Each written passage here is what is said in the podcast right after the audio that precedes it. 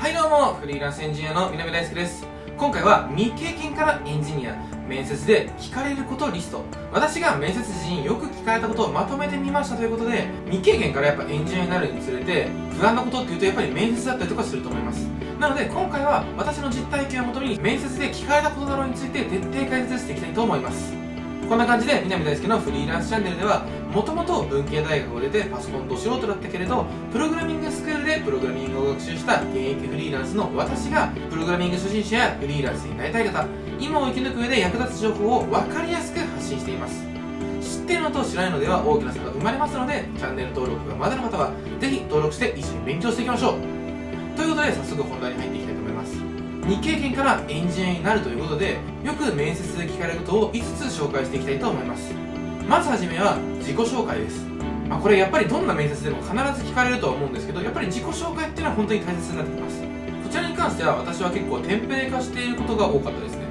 でせっかくの自己紹介なのでうまくアピールしたいですよね。私はこんな感じにしていました。まず1234と大きく4つ分けているんですけどまずはその1では面接の機会をいただいたことに関して感謝をさせていただきましたこの度は面接の機会をいただきありがとうございます。改めまして〇〇と申します。本日はよろしくお願いしますみたいな感じですね。次に実際に経歴に入っていきます。私は何々高校を出て何々科のある何々大学に進みました。みたいなでその後はこういったことをしていてこれこれこうでしたみたいな感じの経歴に入っていくんですけど転職組の場合に関してはもともとの前職とエンジニアの共通点などが言えるといいと思います。そして3つ目に関してですけど最近は休みの日などは〇〇に取り組んでいますみたいな感じで近況を軽く伝えましょう。ここはやっぱりプログラミング関連のことが言えるといいと思います。実際に何かしらの勉強をしていたりとか本を読んでいたりとかすると思うのでそれを率直に伝えましょう。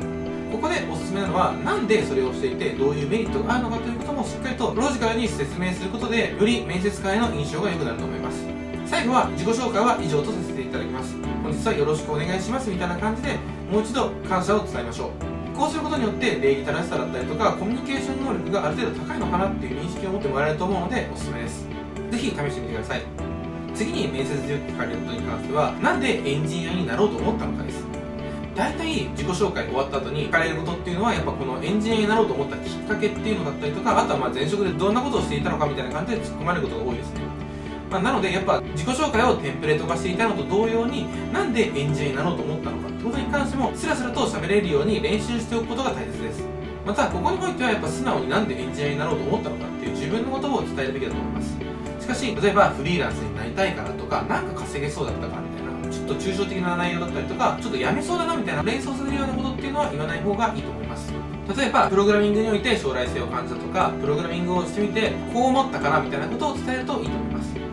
私の場合はやっぱもともと新しいものがすごく好きだったのでフィリップスのヒューっていうのがあるんですけどそれについて結構喋ることが多かったです。具体的にこの Q っていうまあ電球なんですけど、まあ、Wi-Fi と繋がっていてスマートフォンだったりとか Alexa だったりとかあとはまあスマホを持っているその GPS とかで、まあ、実際に自分が帰ってきた時に勝手に電気がついたりとか自分が家から出た時に勝手に電気が消えてくれるみたいな電球なんですけど私自身これを実際使った時にめちゃめちゃ感動したんですよね。やっぱめちゃめちゃ便利だしすごくいいなと思ってその時にあこれってすごいなって本当に心の底から思ってただその1週間後とかっていうのはもう本当にそれがもう当たり前になってたんですね。気づいたら Q を使って電気を切ったりとか色を変えたりとかそういったことが当たり前になっていてそういった初めて触った人を驚かせて当たり前に日常に溶け込むものを作りたいと思ったのがきっかけでした。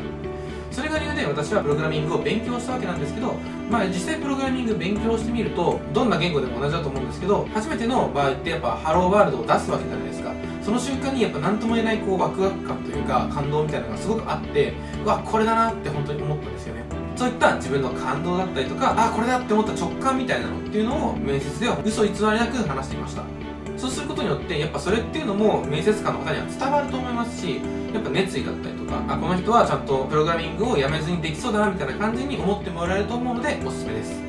次はどんなエンジニアになりたいのかということです。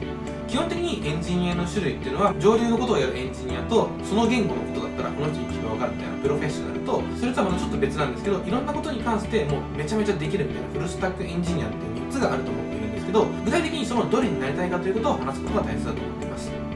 ま、しかし初めの頃ってそれ自体も多分知らないと思いますし逆にそれをめちゃめちゃ知ってるなんてことは絶対ないですよね。なんでかっていうと実際実務をこなしてないからもちろん知らなくて当然だと思うので今はまだちょっとそれに関してはふわふわしてるんですけどみたいな感じで言ってみてもいいと思います。具体的に当時の私はこんな感じで話していました。まだ実際の経験がないので何とも言えないんですけど個人的にはリスタックエンジニアに興味があります。しかし、まあ、一通りの実務をこなしていく上で意見は間違いなく変わっていくとは思うので今は1年間ぐらい一つの技術にコミットして全体を把握しつつ技術力を上げていきたいですみたいな感じで話しました。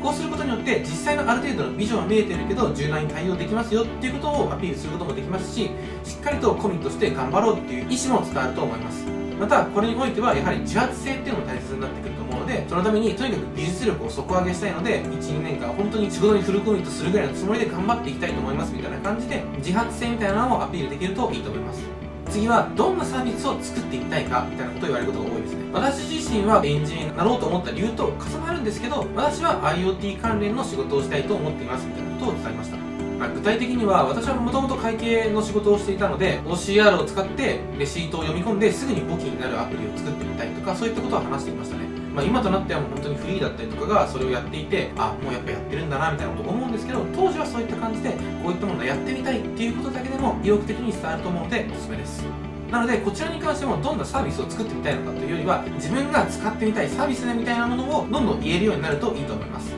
最後は技術的な質です。ここにおいてはやっぱり何々って知ってるとか Git についてどれぐらい理解があるみたいな感じのことを聞かれることが多かったです、まあ、なのでこれに関してはもう事前に準備しておくというよりはもう本当に毎日コツコツと勉強しておくことしかないと思うのでとにかく学習は忘れずに毎日することが大切になっています。また結構ベンチャー企業だったりとかそういう会社に多かったのは実際に自分の得意言語を使ってプログラミングで何々をやってみてくださいみたいなこうホワイトボードとかがあって実際それをプログラミングのコードで書いていくみたいなことも結構ありました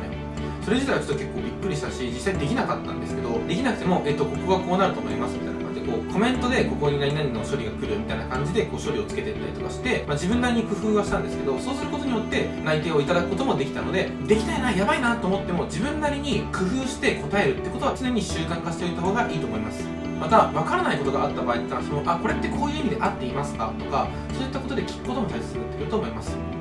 以上未経験からエンジニアになるにおいて面接で聞かれることリストっていうのを話してきたんですけどこれにおいて大切なのはコミュ力と意欲と自発性だと思います。エンジニアってコミュニケーション能力って必要ないように思うかもしれないんですけど案外デザイナーの方と話したりとか実際リードエンジニアの方と話して実装を進めていくってこと本当に多いんですね。なのでコミュニケーション能力がちゃんとありますよっていうことを実際アピールすることはとても大切ですしそれと同じように意欲とか自発性。自分がこんだけやる気がありますとかとにかくプログラミング頑張りますみたいな感じの意欲性だったりとかあとはもうとにかく自分で調べるのが好きなのでとか休みの日はとにかく勉強していますとかそういった自発性っていうのを見せることが大切になってきます。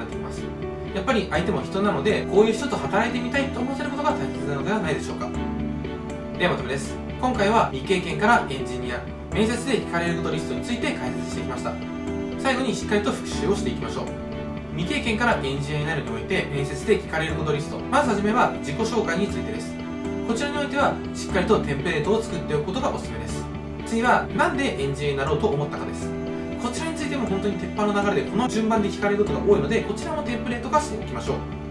次はどんなエンジニアになりたいのかです。こちらにおいても結構聞かれることが多いのでこちらもテンプレート化しておくことをお勧めします。次にどんなサービスを作ってみたいか。こちらはたまに聞かれると思います。実際これは自分がエンジニアとしてスキルを上げてく上でというかこんなのあったら面白そうだなみたいなのを常に考えておいてそれを実際にこうある程度のところまで形にするとそれがポートフォリオになったりとかとにかくエンジニア力が鍛えられるのでこれは常に考えるようにしましょう。最後は技術的な質問です。これもやっぱ間違いなく聞かれると思います。これは本当に日々の積み重ねだと思っているので毎日勉強することはマストになってくると思うのでとにかく勉強だけはしておきましょう。以上5つについて話してきたのですが面接で大切なのはコミュ力と意欲と自発性です。この3つについてしっかりと意識した上で面接を進めていくことをお勧めします。いかがでしたでしょうか？少しでもこれからプログラミング学習をされる方やエンジニアに興味があるという方の参考になれば幸いです。